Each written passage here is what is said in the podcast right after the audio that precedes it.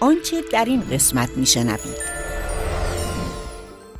شما ناچار هستی یه جایی زمان خالی ایجاد بکنید که تیم بتونه فوکس کنه و بهترین تیم هم برای حل کردن مسائل مشکلات همون تیمی که خود محصول دیولپ کردن و الان درگیرشن. چیکار کردیم تعادل تعادل تفریز و تفریز و به لحاظ رشد شخصی میگم باید حتما یک زمانی رو اختصاص بدن برای یاد گرفتن مهارت های رهبری و سافت اسکیل و چیزهای دیگه. یعنی جذب آدم های به در بخور. به خصوص من توصیه می‌کنم که رشد تو اینجا نباید نتیجهش بشه آسیب دیدن تو زندگی شخصی. خب الان دیگه فرصت ایجاد شده که ما ساختار رو قوامی بدیم که توی حالا انشالله بولران بعدی بتونیم بهتر پاسخگوی نیاز کاربر باشیم.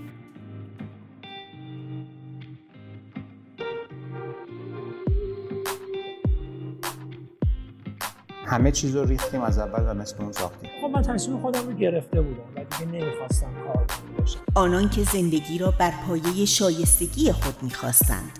خیلی ها گفتن قبلا اومدن کارهای نمونه انجام دادن نشده. این گپ رو احساس کردیم گفتنی ها کم نیست.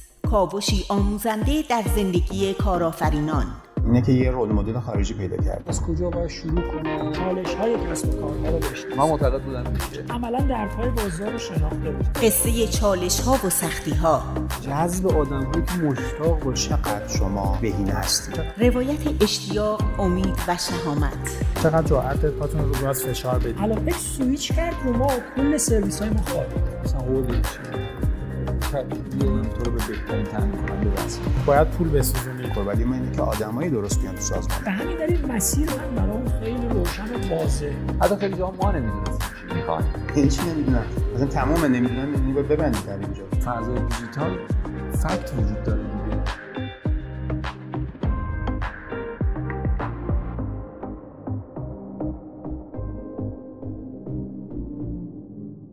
پادکست شعا اپیزود شماره دوازده. نوبیتکس بخش دوم.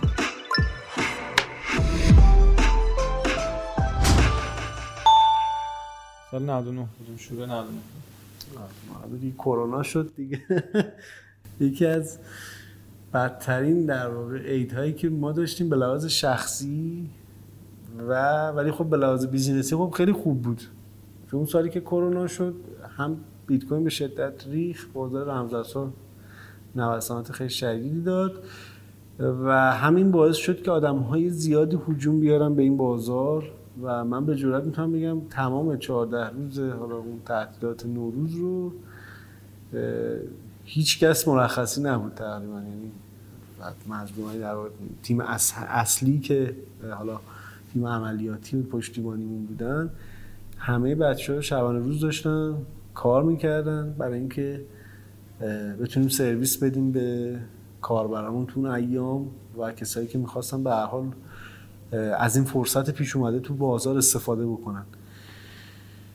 اوایل سال 90 تقریبا اینجوری شروع شد و در ادامه هم خب با شرایط جدید کرونا عملا ما با یک وضعیت کاملا تجربه نشده رو شده بودیم.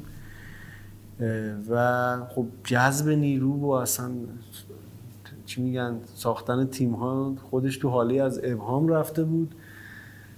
و حالا چالش رعایت بهداشت و دورکاری هم دقیقا.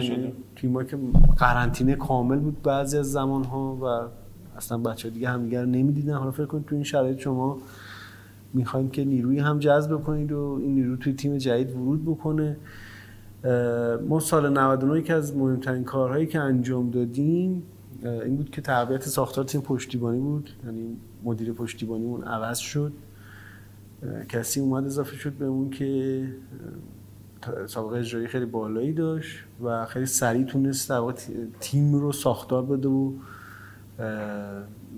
بهینش بکنه. چون یکی از در واقع همیشه ایرادات کاربرا به ما اون موقعی بود که خب پشتیبانی در مقاطعی پاسخ آره دیر جواب میده و خب دلیلش هم این بود که همیشه میزان تقاضای ما بیش از اون ظرفیت ما برای جذب و ساختن تیم پشتیبانی. که خب این خود این پروسه اصلاح در واقع ساختن تیم پشتیبانی ما شاید چیزی حدود 6 7 ماه زمان برد.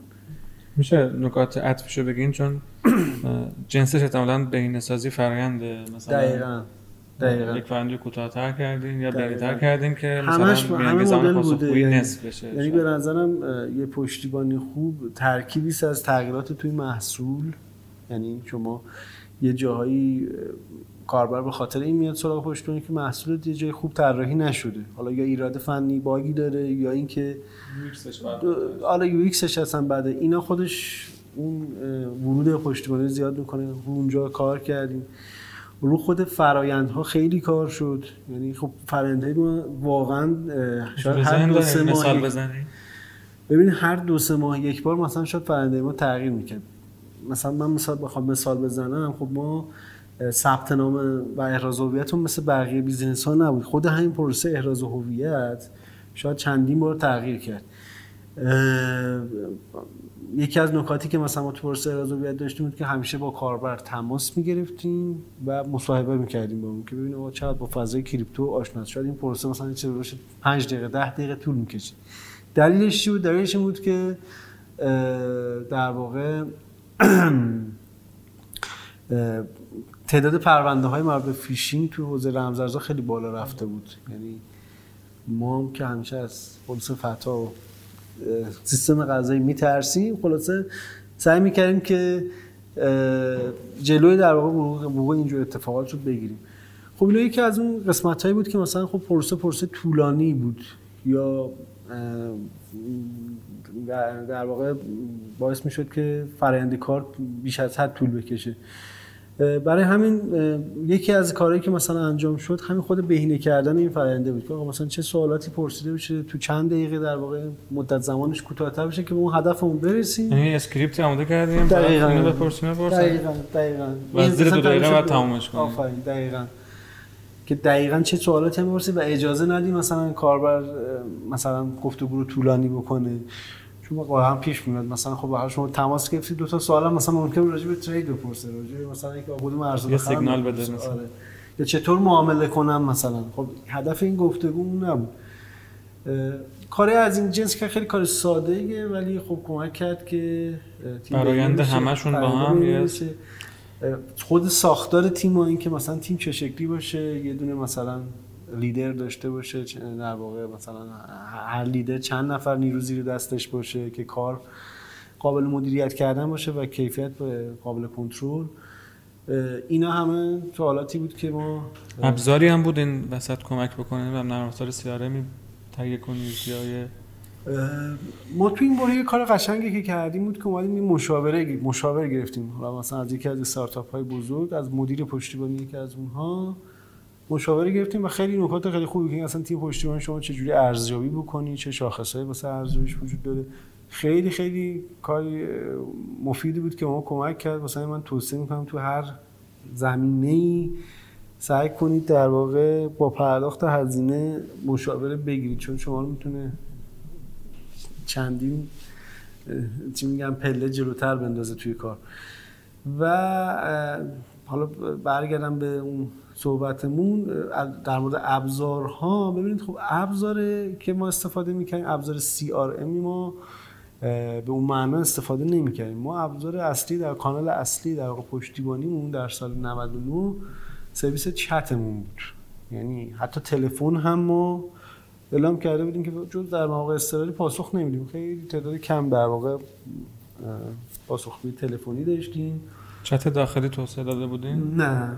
کامل از سرویس خارجی. ابتدا یه سرویس ایرانی بود. به دلیل حالا نقصایی که داشت رفتیم سراغ یه سرویس خارجی که اون هم ظرفیتش تکمیل شد و اواسط 99 ما رفتیم سراغ یه سرویس دیگه که گرونتر بود که بتونه در واقع تمام خواسته های ما رو جواب بده. و خب خود این سرویس های در واقع پشتیبانی آنلاین خیلی از ابزارهای برای سنجش عملکرد تیم پشتیبانی در اختیار شما قرار مثلا میزان رضایت کاربر نمی‌دونم در واقع میزان شاخص های پشتیبانی مثل زمان handling time و نمی‌دونم waiting time و تمام اینها رو به صورت نموداری و آماری در اختیار شما قرار میدن.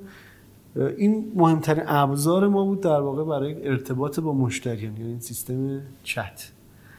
که خب تا الان هم ما داریم فعلا از همون سرویس استفاده می‌کنیم ولی جا داره که خیلی بهبود پیدا بکنه.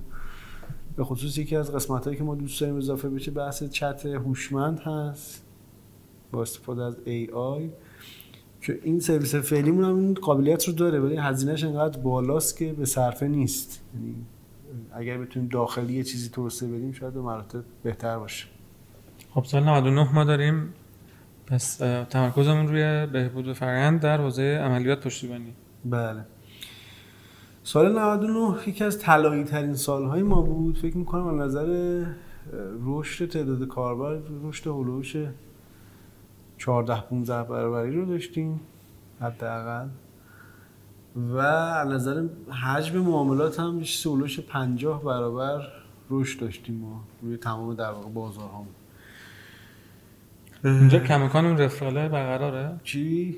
اون رفرال پروگرامه برقراره همیشه برقرار بوده آره رفاه پروگرام هنوز متوقف نشده و ارزم خدمت شما که سال 99 خب سالی که من ببخشید بس شما می‌کنم. قطع می‌کنم می‌خوام بدونم جایی بوده که شما بخواین این چون همچنان برقراره جایی بوده که بخواین مثلا بگیم آقا الان یه کار کنیم سرعت فعلا یکم متوقف شه من یکم برسم چند محله برم جلوتر بله مثلا بله این- دقیقاً. این لحظات دقیقاً. پیش اومده همین سال 99 خب به خاطر رشد فوق العاده سریع ما دچار سه چالش فنی هم شدیم که خب زیر ساخت مثلا فرض بفرمایید سرورمون پاسخگو اون نیازه نبود. از طرفی بخشی از کدها مثلا نیاز به بهینه سازی داشت و اینا همه زمان می‌برد. شما یعنی یک سیستمی داری که آنگوینگ داره کار می‌کنه.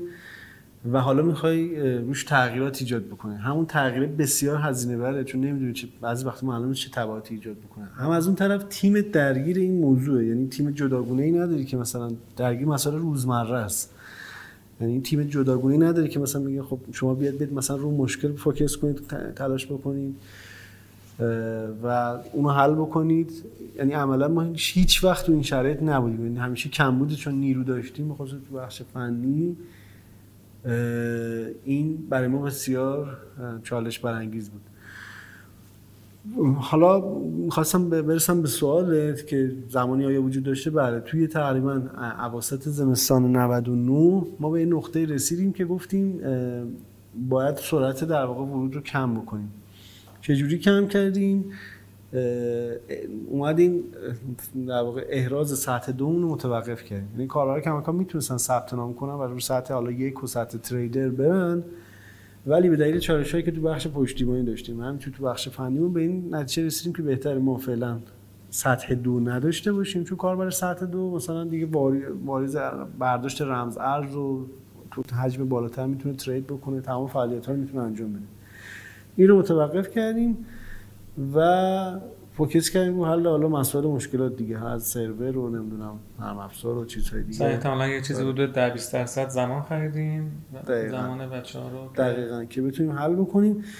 ولی خیلی طولانی تر از اون چیزی بود شد که انتظارش رو داشتیم. یعنی این توقف فرنده ثبت نام ساعت دو ما شاید تا خرداد خرداد 3400 طول کشید.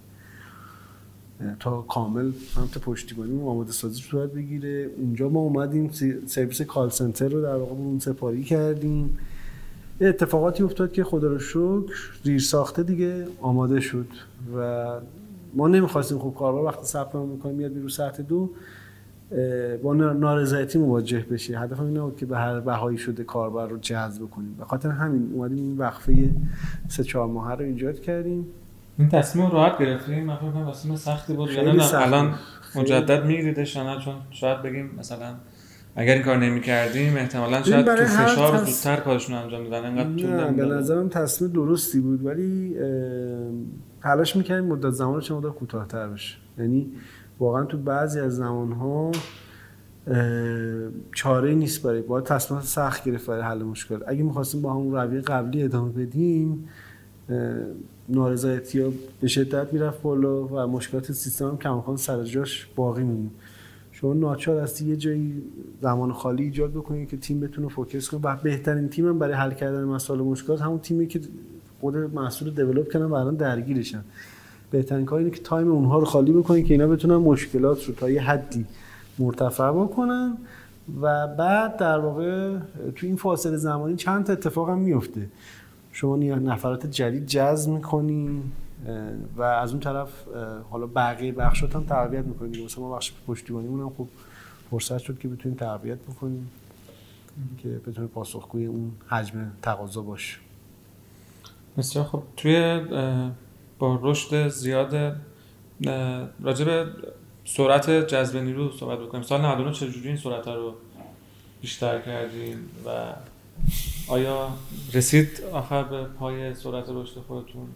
یه جایی شد که بگیم آره مثلا خدا رو شکر. به- تو بعضی از در واقع قسمت ها ما سرعت رشد تو- جذبمون خیلی بالا رفت. مثلا تو مثلا این فرنده هم بگین چگونه بینه کردین اینکه بتونین سرعت بیشتری آدمای درست در سرعت بیشتری جذب خب اینم خیلی پروسه زمان بری بود. یعنی واقعا طول کشید. چون تیم اچ آر هم یواش یواش تشکیل شد دیگه. اول head ش مشخص شد که گفتم آقای فرمد بود. بعد ایشون مثلا یه نفر دو نفر نیروی junior اضافه کرد واقعا junior به کار. و از ظرفیت همونها استفاده کرد. بخشی از در واقع مصاحبه های پشتیبانی و نیروهای جدید تونستن در واقع handle بکنن خودش time ش آزادتر شد تونست روی فرایندها در واقع کار بکنه. و به تدریج در واقع این تیم پشتی تیم اچ آر ما تقویت شد. حالا نفرات مرتبطتری اضافه شد. ولی می‌تونم بگم تا پایان سال 99 طول کشید تا مثلا ما نیروهای ارشد هم توی تیم اچ آر جذب بکنیم. چون ببینید یک مسئله که وجود داره در تیم های که استارتاپی که خیلی سریع جذب می‌کنه که ماها اون موقع امپلوی برند نداشتیم. شما توی بازار کاری می‌خوای جذب بکنی که رقیبت مثلا یه شرکت بزرگ 20 ساله است یه استارتاپ مثلا جا افتاده مثلا 7 8 ساله است. حالا نمی‌خوام اسم ببرم ولی خب شما باید با اینها رقابت بکنی برای جذب نیروهای خوب. پس تو این شرایط نیروی خوب گرفتن کار راحتی نیست نیروی حالا جونیور رو حالا متوسط رو تا میشه جذب کرد. ولی توی اون حالا شلوغ و پلوغی در واقع رشد استارتاپ حتی ممکنه فضای دفتر تو به شیکی و قشنگی مثلا یک استارتاپ جا افتاده خب نباشه. و همه این مشکلات ما سال 99 داشتیم. یعنی یه برهایی بوده مثلا فرض بفرمایید من و مدیر پشت ممکن سر یک میز نشستیم مثلا. خب یا مثلا مدیر سر یک میز. بخاطر که فضا نبوده داشتیم یک فضایی رو آماده می‌کردیم. و حالا شما فکر کنید می‌خوای یه نیروی رو جذب کنید میاد تو این فضا مصاحبهش می‌کنید خب نیروهایی که عملا در نهایت از اینجا رد میشن نیروهای بسیار خوب و وفاداری میشن. چون با با یه انگیزه اومدن جذب میشن دنبال حالا زرق و برق و چیزای دیگه نبودن. ولی خب واقعیت اینه که سخت نیرو پیدا میشه دیگه. یعنی به هر حال شما راحت نمی‌تونی به اون هدفات برسی. اینا اتفاقاتی بود که به نظرم تو بخش اچ ما رو نفهمیدم. چی کار کردیم که گفتم سال 99 طول کشید دیگه. یعنی تیم باید تش... تیم تشکیل شد هسته های اولیه تیم ساخته شد. تیم اچار. خب تیم. اچار. چجوری تونست سرعت رو؟ سرعت ببین خب با واگذاری کارها مثلا فرض بفرمایید تا اون روز یک نفر داشتن همین مسابقه رو انجام میده. از اینجا به بعد یک نفر میشه مثلا مسئول بهینه کردن مثلا پشتی مصاحبه های مربوط پشتیبانی. وقتی یک نفر کلا تمام تایمش رو می‌ذاره رو خب اون پروسه خیلی بهتر و سریعتر در واقع جلو خواهد رفت و حالا میگم جزئیات خیلی زیادی بله. داشته مثلا تو همون مص... چون ببینید واقعیت اینه که ما خب تا قبلش هیچ نوع ساختاری نداشتیم برای اون مصاحبه ها و پشتی جذب نیرو. شما هر حرکت کوچیکی که انجام بدی به- بهینه سازی دیگه. یعنی تمام اینا منجر میشه به اون که اون فرنده جذب شما سریعتر سرعت. اضافه شدن آدما جایی شد بگین مثلا اون فض... اون فرهنگی که خیلی دوستش داشتم فضای خودمونی قبلیمون داره مثلا تحت و قرار می‌گیره. نگران باشین بچه ها نگران باشن. اون خانواده که بودیم داره بزرگتر میشه. راستش نه من من خودم شخصا نه هیچ وقت این حسه دیگه بهم دست نداد. چون کماکان خب به هر حال اون جمع دوستیه رو داشتیم ولی خب چالش های بزرگتری جلوی ما بود. باید به اونا فکر می‌کردیم نه به اون حالا خاطرات و اونجور چیزها. و به نظرم خیلی نه مقاومتی در برابر این وجود نداشت. یعنی این اضافه شدن آدم ها یکی از ارزش های سازمانی نبود که به نظرت داره مثلا کم میشه من ما یکی از محاسنی که اچ آرمون داشت بود که روی اون فرهنگ کسی که جذب شد خیلی فوکس می‌کرد. یعنی ما خب به حال یه سری اصول و ارزش‌هایی داشتیم و آدم‌هایی رو سعی می‌کردیم جذب کنیم که هم اونا به ما راحت مش بشن هم ما ما رو مش بشیم. بنابراین ما خیلی فضای آوانگاردی نداشتیم توی در واقع پرسنلمون که مشکل حادی خلاصه ایجاد بکنه. خب هم میگم یه موقعی شاید ترید آف کنین دیگه. میگیم من سرعت بالاتر نیرو رو قبول می‌کنم که یه کمی نه ما اینو خیلی ما اینو خیلی. تریداف نکردیم یعنی ببین حالا فرهنگ که میگم ببین من کاری حالا با اعتقادات و اینجور چیزای آدم ها ندارم بحث اینه که شخصیت کاری و حرفه‌ای اون فرد برای من از همه چیز مهمتره. که مثلا طرف صداقت داشته باشه پشت کسی مثلا صحبت نکنه غیبت نکنه. و کارشکنی نکنه تو کار کار چیزایی که میگم و انگیزه لازم داشته باشه برای کار انجام دادن اینا اون چیزایی بوده که ارزش بوده که بیشتر برامون مهم بوده. حالا من خیلی میگم تو دنیای شخصی آدم ها نمی‌خوام وارد بشم میگم حالا مثلا همه یک شکل لباس بپوشن یا مثلا همه یه جور در واقع اعتقاد داشته باشن. نه. بیشتر منظور من نظر فرهنگ کاری بود که ما فهم کردیم آدم‌هایی رو جذب بکنیم که با این فرهنگ همخونی داشته باشن. و مواردی هم پیش اومد که خب با بعضی خدافزی کردیم دیگه تو بله. خب بیایم برگردیم به سال 99 که رشد خیلی جدی و دور از انتظاری احتمالاً داشتین و خیلی از آدم ها در دوره دورکاری داره اضافه, اضافه. میشن به شرکت. و همینطور بیایم تا سال 400 با دورکاری چه کردیم و بعد سال 400 این روند رشد چطور اومد؟ با دورکاری ما حقیقت میگم خیلی کاری نتونستیم انجام بدیم که آدم ها به هم نزدیک. بشه ساختیم. واقعا ساختیم. آره. حالا بعضی از تیم ها این مقدار خلاقانه تر و در واقع بر اساس صلاحیت خودشون عمل کردن. مثلا تو تیم پشتیبانی حالا نوع میتینگ های آنلاینی که میذاشتن طوری بود که به نوعی آدم ها به هم نزدیکتر بشن. بعضی از تیم ها خب نه از میتینگ های آنلاین صرفا برای هماهنگی جلسات استفاده شده. می‌خوام بگم یعنی فرصتی اصلا سال 99 پیش نیومد که ما بتونیم روی event ها دور همی ها کار بکنیم. حالا هرچند در واقع محدود بچه ها تلاش کردن از ارسال مثلا پکیج ها و اینجور چیزا در نظر بگیرید. برای اینکه تعلق آدم ها رو به سازمان بیشتر بکنم. ولی واقعیت اینه که اصلا فرصت نه چه به لحاظ بیزینسی پیش نیومد چه به لحاظ در واقع اون شرایط کرونا. فرصتی دست نداد که آدم ها به هم نزدیک بشن. این یکی از چالش های اصلی ما بود در سال 99 و حالا برگردیم به سوال خودتون. دقیقا کدوم قسمتش براتون مسئله بود؟ اون تیکه این که من یعنی در واقع گفتید هم به فرهنگ خیلی اهمیت می‌دادم جدی هم با سرعت می‌خواستیم نیرو اضافه بکنیم. من آره. اینو که حالا عرض کردم خدمتون دیگه این عملا اضافه شدن نیروها به ما خیلی روی فرهنگ اون سعی کنیم تاثیر نگذاره. یعنی آدم رو جذب کنیم که به اون فرهنگ اون یعنی بخورن. حداقل چیزی پیش نیومد که خیلی توجهتون جلب بکنه یکی دو تا مورد خب چیز داشتیم ولی خب خدا رو شکر حل شد. یعنی تو همون اوایل در واقع جذب افراد مثلا ما کسایی رو داشتیم که خب از اون ضوابط در واقع کاری خارج شدن و لطماتی رو به سیستم وارد کردن.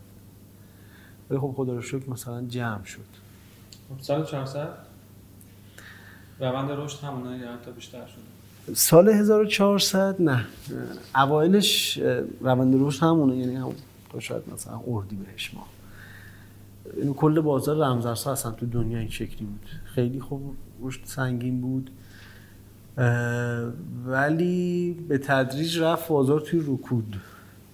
نه تو ایران بلکه تو سطح جهانی. و ما شاید اولین بارهایی بود که داشتیم نرخ رشد منفی رو تجربه می‌کنیم یعنی چی؟ یعنی اینکه رشدمون نسبت به در واقع نرخ رشد نسبت به ماهای قبل کمتر شده بود. نه که حالا کاربر ریزش بکنه نه نرخ رشد در واقع رشد منفی داشت.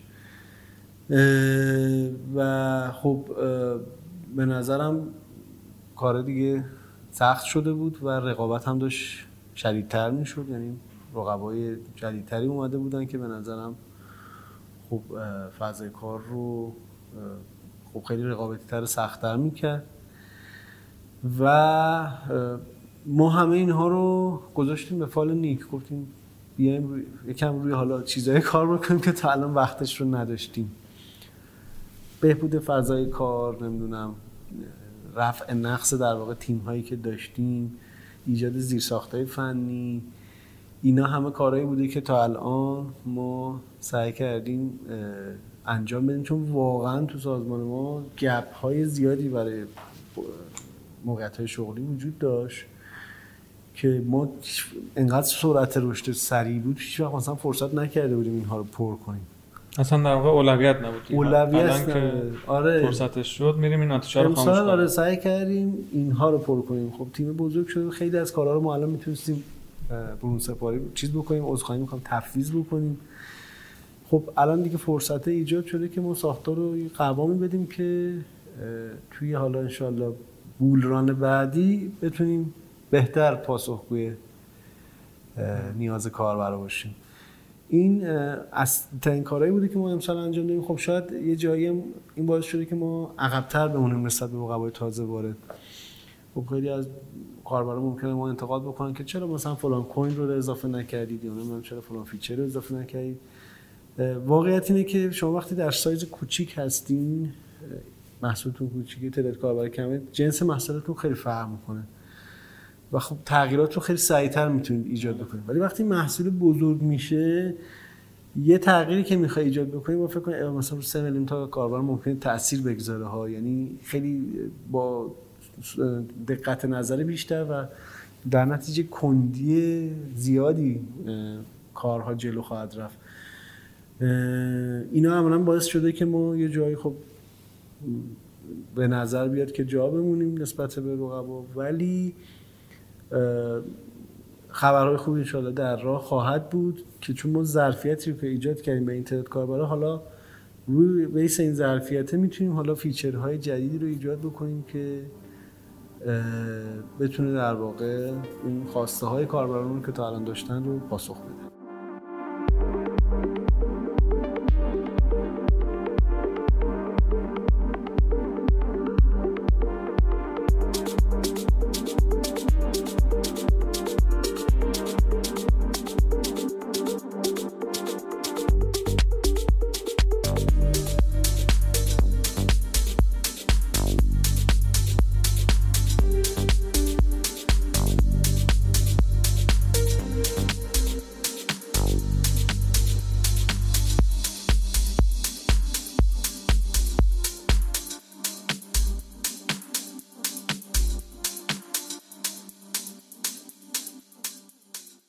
بحث جای خوبی رسید. سوال بعدی هم در واقع همین بود که ما تو این مسیره یه سری feature احتمالاً کاربر درخواست می‌کنه سری فیچر خودتون به نظرتون می‌رسه. آره.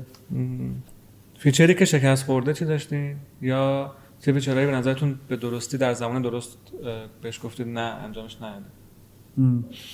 عرضم خدمت شما که feature شکست خورده اگه بخوام مثال بزنم شاید مثلا ما یک بات تلگرامی داشتیم که نمیگم شکست خورده است ولی الان به نوعی در واقع همین که انتظار ما رو آره. موفق نکرد. الان در واقع کمتر ازش استفاده میشه حالا البته به دلایلی. و ولی واقعیت اینه که ما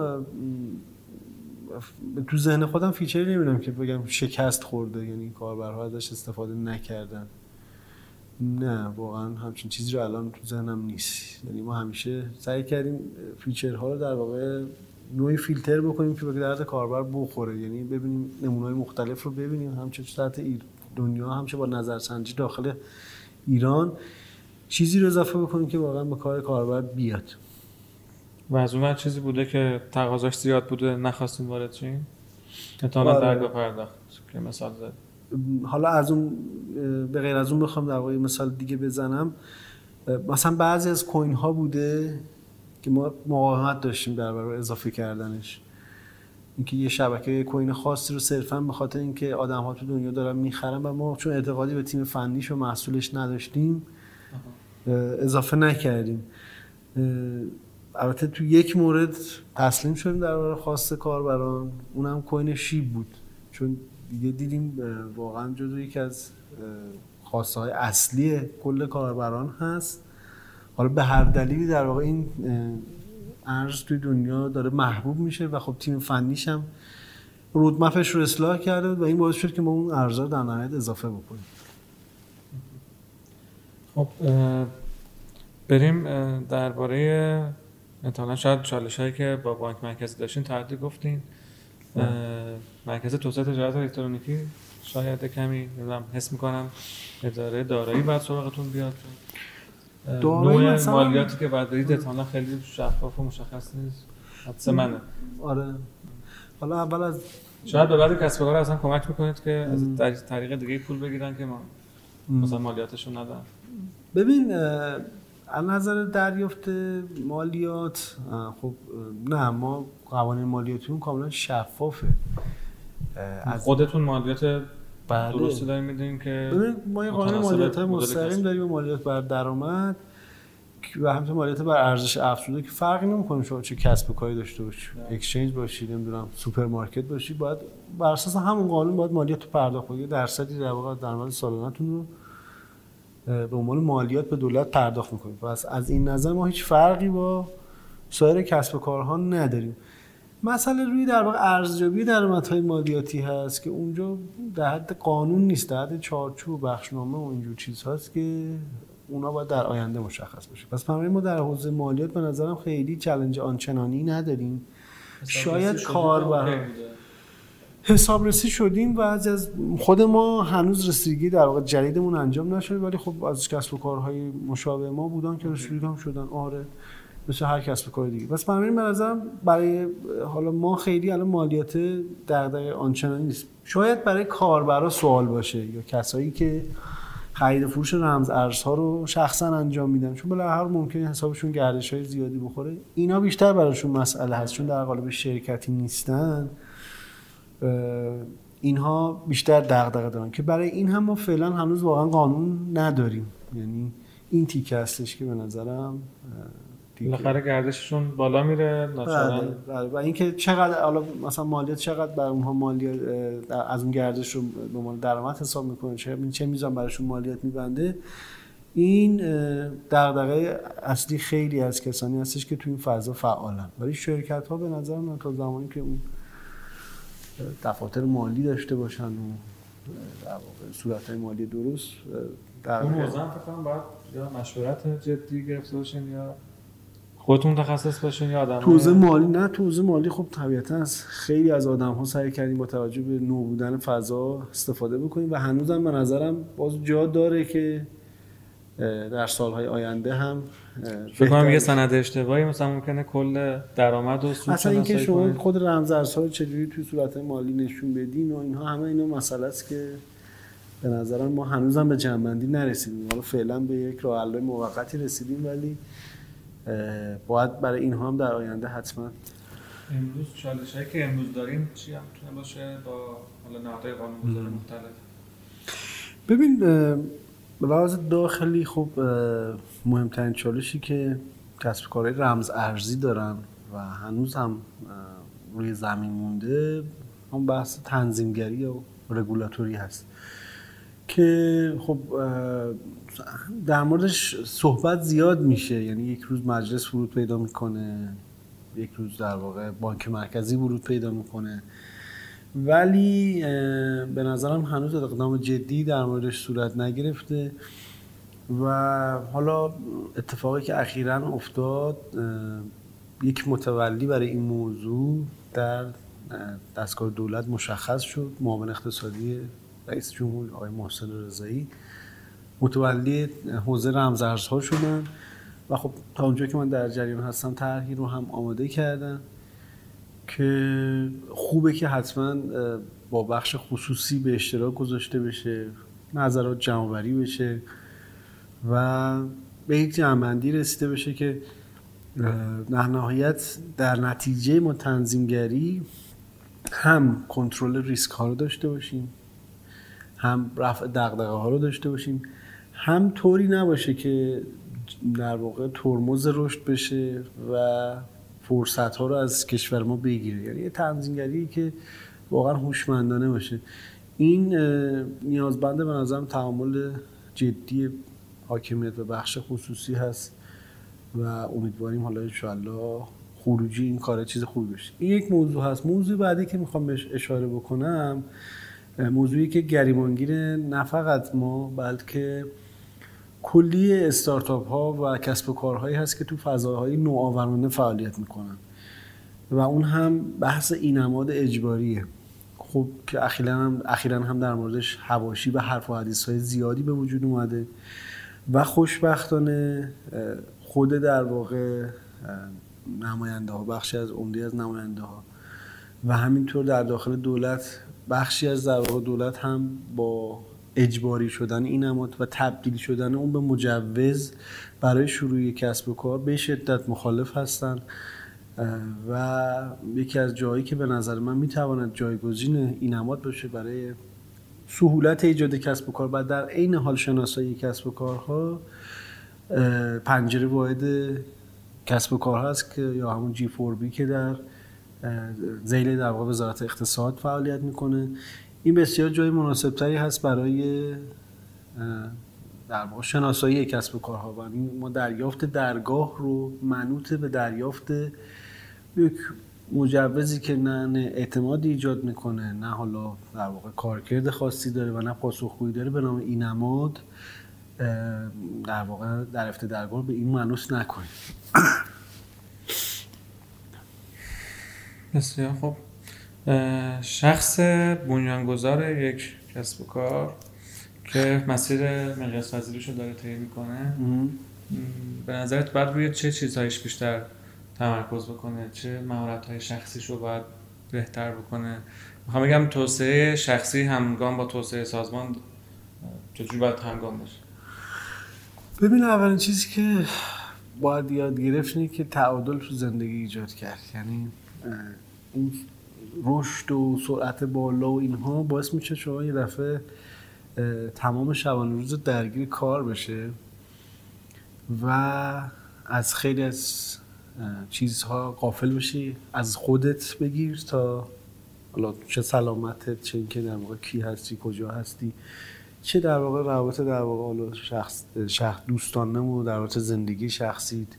اینها همه تحت شعار قرار می‌گیره. این به نظرم نیازمند اینه که اون در واقع صاحبان کسب و کار یاد بگیرن توی زندگی و بین کار و در واقع زندگی شخصی یک توازنی رو ایجاد بکنن. اینو الان دارین میگین که اون فشار نیست. از پل گذشت یا مثلا این هم نکته نکته مهمه ولی واقعا تو اون زمان هم شاید مثلا بشه در واقع با برنامه ریزی بهتر تفکیک رو تا حدودی ایجاد کنید واقعا نمیشه ها. یعنی واقعا یه جایی شما ببینید وقتی جایگزینی برای خودت نداری نصف شب هم باید بلند شی و مشکلات مربوط به کسب و کارت رو حل بکنی. تو سفری نمی‌تونی بگی من گوشیمو خاموش می‌کنم. یعنی به خصوص کسایی که حالا توی اون در واقع جایگاه فاوندر و نفرات اصلی کسب و کار قرار می‌گیرن اصلا هیچ زمانی دیگه نمی‌تونن گوشیشون خاموش بکنن یعنی حداقل ما که تو این چند ساله زندگیمون همین شکلی بوده. ولی کن باز با وجود همه اینها آدم به نظرم می‌تونه تایم های مشخصی رو برای زندگی شخصی اختصاص بده که لطمه ایجاد نشه. چون رشد تو اینجا نباید نتیجهش بشه آسیب دیدن تو زندگی شخصی. این به نظرم یه نکته بسیار مهمی که باید صاحبان کسب و کار حتما بهش توجه داشته باشن. و یه مهارتی که بسیار مهمه در واقع ما توی کسب و کار یاد بگیریم اینه که بتونیم راحت تر اعتماد بکنیم و تفویض بکنیم. اینو شاید من طول کشید تا در واقع یاد بگیرم و هنوزم باید خیلی روش کار بکنم و سخته. یعنی شما خیلی جا نمی‌تونی کارها رو به دیگران واگذار بکنی. بعض تو حالت بد و اکستریمش اینجوریه که شما میگی من این کارو خب بلدم خودم بهتر انجام بدم چرا بدم یکی که مثلا ده بار طول می‌کشه تا بالاخره کار یاد بگیری. ولی نکتهش اینه که تا مادامی که شما این کار نکنی اون آدم نمی‌تونه یاد بگیره. یعنی باید بهش فرصت رو بدی تا بتونه اشتباه بکنه و یاد بگیره. این هم به نظرم یکی از اون جنبه های خیلی مهمیه که مهارت های خیلی مهمیه که جوانان کسب کار باید توش تمرکز بکنن. و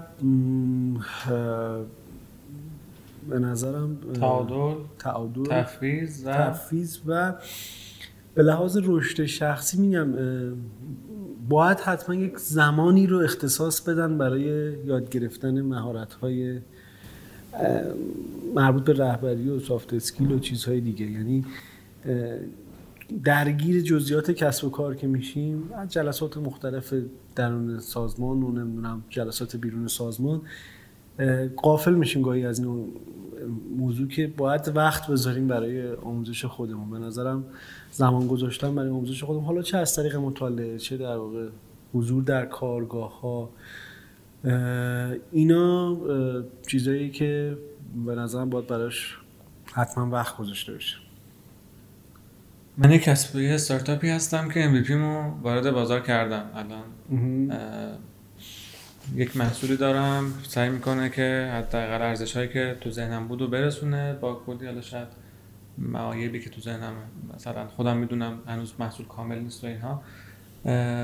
می‌خوام یک دو سه گام به گام نظر شما راجع به اینکه برسه به یک سطح اسکیل خوبی یه گام به گام باید چیکار بکنه؟ اصلا این مسیر آیا یک مسیر مشخصی تو ذهنت هست یا هرچی بار بخوره باید سعی بکنیم در لحظه تصمیم درست بگیریم؟ ببین واقعیت اینه که حالا به ویژه تو کشور ما پیش بینی کردن مسیر از ابتدا کار راحتی نیست. یعنی واقعا من نمی‌تونم بگم پیش بینایی که ما از ابتدا می‌کنیم چقدرش غلط از آب در. ما شاید برای کسب و کار خودمون مثال مثال یه بیزینس پلن رو پیش بینی کردیم. مثلا سال اول انقدر رشد می‌کنیم سال دوم به جرات می‌تونم بگم هزاران درصد در واقع واقعیت ما اون چه که ما پیش بینی کرده بودیم خطا داشتیم. خوبه ها پیش بینی کردن خوبه برای اینکه شما بدونی بالاخره این ایده پتانسیل داره یا نه. اتفاقا تو پیش بینی کردن شما باید بدبینانه عمل بکنی سختگیرانه عمل بکنی. برای اینکه بگی من در بدترین حالت تو کجا قرار می‌گیرم. اینا مهم هست و بنابراین من می‌خوام سوالات حالا خلاصه بگم. پس مسیر رو نمیشه کامل از ابتدا همه چیزش رو پیش بینی کرد. یعنی حتی اینکه من چند تا نیرو ممکنه داشته باشم. یعنی ما شاید واقعا هیچ ذهنیتی راجع به اصلا پشتیبانی نداشتیم. وقتی اون موقع که می‌خواستیم مثلا ساختار سازمانی در بیاریم و بگیم چند نفر پرسنل خواهیم داشت اصلا من فکر نمی‌کردم مثلا کار پشتیبانی به چه نقطه‌ای خواهد رسید. پس خیلی از در واقع تصمیمات و کارها در در واقع طول مسیر مشخص میشه. یعنی اصلا ویژگی به نظرم یک استارتاپ و یک business ی که دینامیک هست و پویا هست اینه که دائم داره شرایط محیط عوض میشه. تو باید خودت رو وفق بدی با اون شرایط و باید هی دائم تصمیماتت رو update بکنی. پس بنابراین اینجا اصلا تو کسب کارهای نوپا صحبت کردن از مثلا استراتژی های چند ساله برنامه برنامه بلند مدت پنج ساله اینها خیلی به نظرم کار درستی نمی‌تونه باشه. و برای اینکه حالا یک MVP رو به نظرم به نقطه خوبی برسونیم مهمتر از همه اینه که آقا ببینیم آیا اون ایده پتانسیل های لازمه رو داره یا نه. باید اینو سنجیده بشه به نظر من. اینکه مثلا آقا در نهایت بازارش مثلا چقدر خواهد بود؟ یا اینکه مثلا بازار چقدر اقبال نشون میده به یه همچون سرویس جی... اگه سرویس جدیدی باشه به طور مثال. اینا چیزایی که اگه همین اگه بازخورد خوبی داشت طبیعتا بایستی بعد اینکه در واقع جذب سرمایه هم انجام شد بایستی و استپ بعدی برای رشد بیزینس سنجیده بشه. خب من الان یک محصول ساختم. طبیعتا باید برم سراغ در واقع جذب مشتری بیشتر دیگه.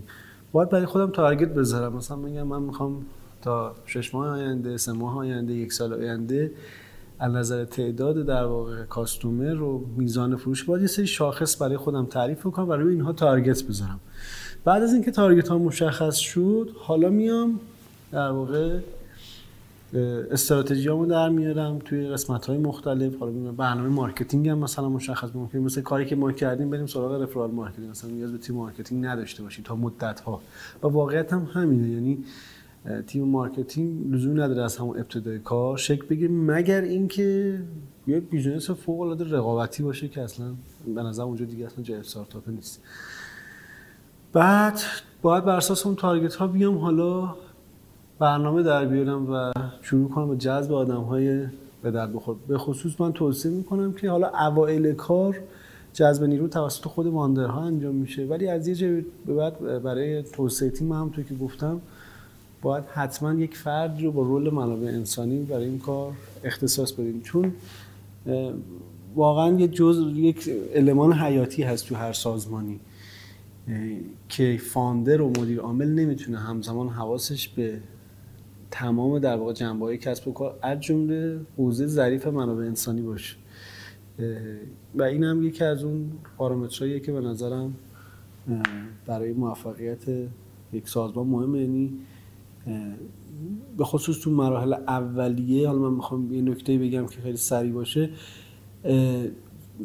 جذب آدم هایی که مشتاق باشن مستقل باشن بتونن در واقع تیم شما رو گسترش بدن. این مهمترین کاریه که باید یک در فاندر انجام بده. یعنی اضافه کردن آدم های در واقع قوی به تیم. که اینا خودشون می‌تونن بعد برای شما تیم های بهتر از قبل رو بسازن جذب منابع شامل سرمایه و نیروی انسانی. با اشتیاقی که گفتین به اضافه اون استراتژی ها این چیزی که من فهمیدم. دقیقا. دقیقا اگه بخوام خلاصه کنیم سه تا مورد رو من بزنم می‌رسه. یه چیزی هم من این وسط فراموش کردم گفتم شما یه جذب سرمایه داشتین گفتین که همون شخصی بود دیگه ادامه نداشت. نه فعلا با جذب سرمایه. درآمد خود برنامه هم نداره.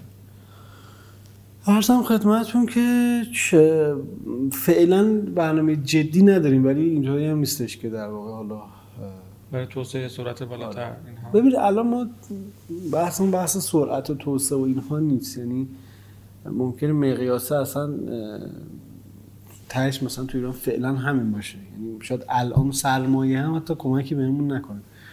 اون تا از نظر اینکه ممکن نوع بیزینس عوض بشه یا بخواد گسترش پیدا بکنه به خارج از ایران اونجاها ممکن جایی باشه که سرمایه مورد نیازه که برنامه‌شو داریم. خارج بله. از ایران هم. بله.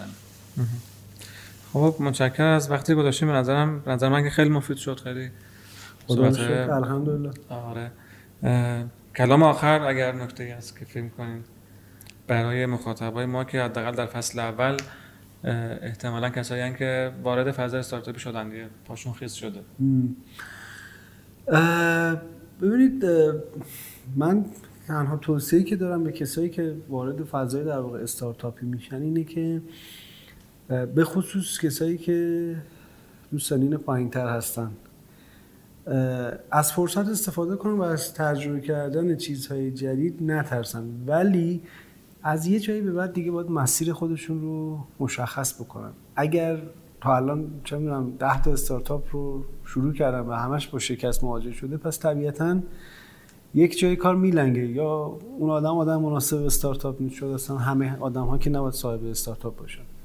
یا اینکه به خوبی از تجربیات قبلیشون درس نگرفتن.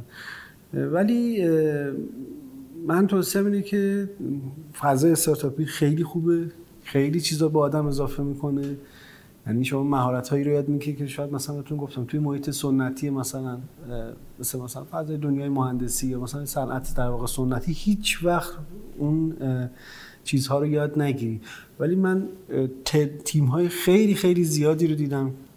کنار ما بودم همه در یک مجموعه کار می‌کنیم که الان دیگه وجود ندارن. پس در عین حالی که خیلی فضایی می‌تونه در واقع با رشد بالایی باشه ولی در باید در نظر بگیریم که می‌تواند در واقع ریزش هم داشته باشد. شاید 90 درصد مثلا کسانی که تیم هایی که در واقع حوزه استارتاپی تشکیل میشن به دلیلی با شکست مواجه میشن. هرچند شکسته واقعا چیزی نیستش که بگیم پایان دنیاست. همونطور که برای خود ما هم خیلی از اتفاقات شکست بوده. ولی کن باید زمانش باید به نظر من محدود نباید. من آدم هایی دیدم که میگم تو سن 45 سالگی 50 سالگی تازه دارن هنوز دارن در واقع تو فضای استارتاپی سیر می‌کنن و هنوز هم هیچ محصول موفقی ندارن. مراقب باشیم که به اون نقطه نرسیم. به نظرم تنها توصیه که می‌تونم بهشون بکنم قربون شما. مرسی. از شما که این برنامه خوب رو تهیه کردید. زنده باشید. متشکرم که خواهش می‌کنم. خدا نگهدار شما.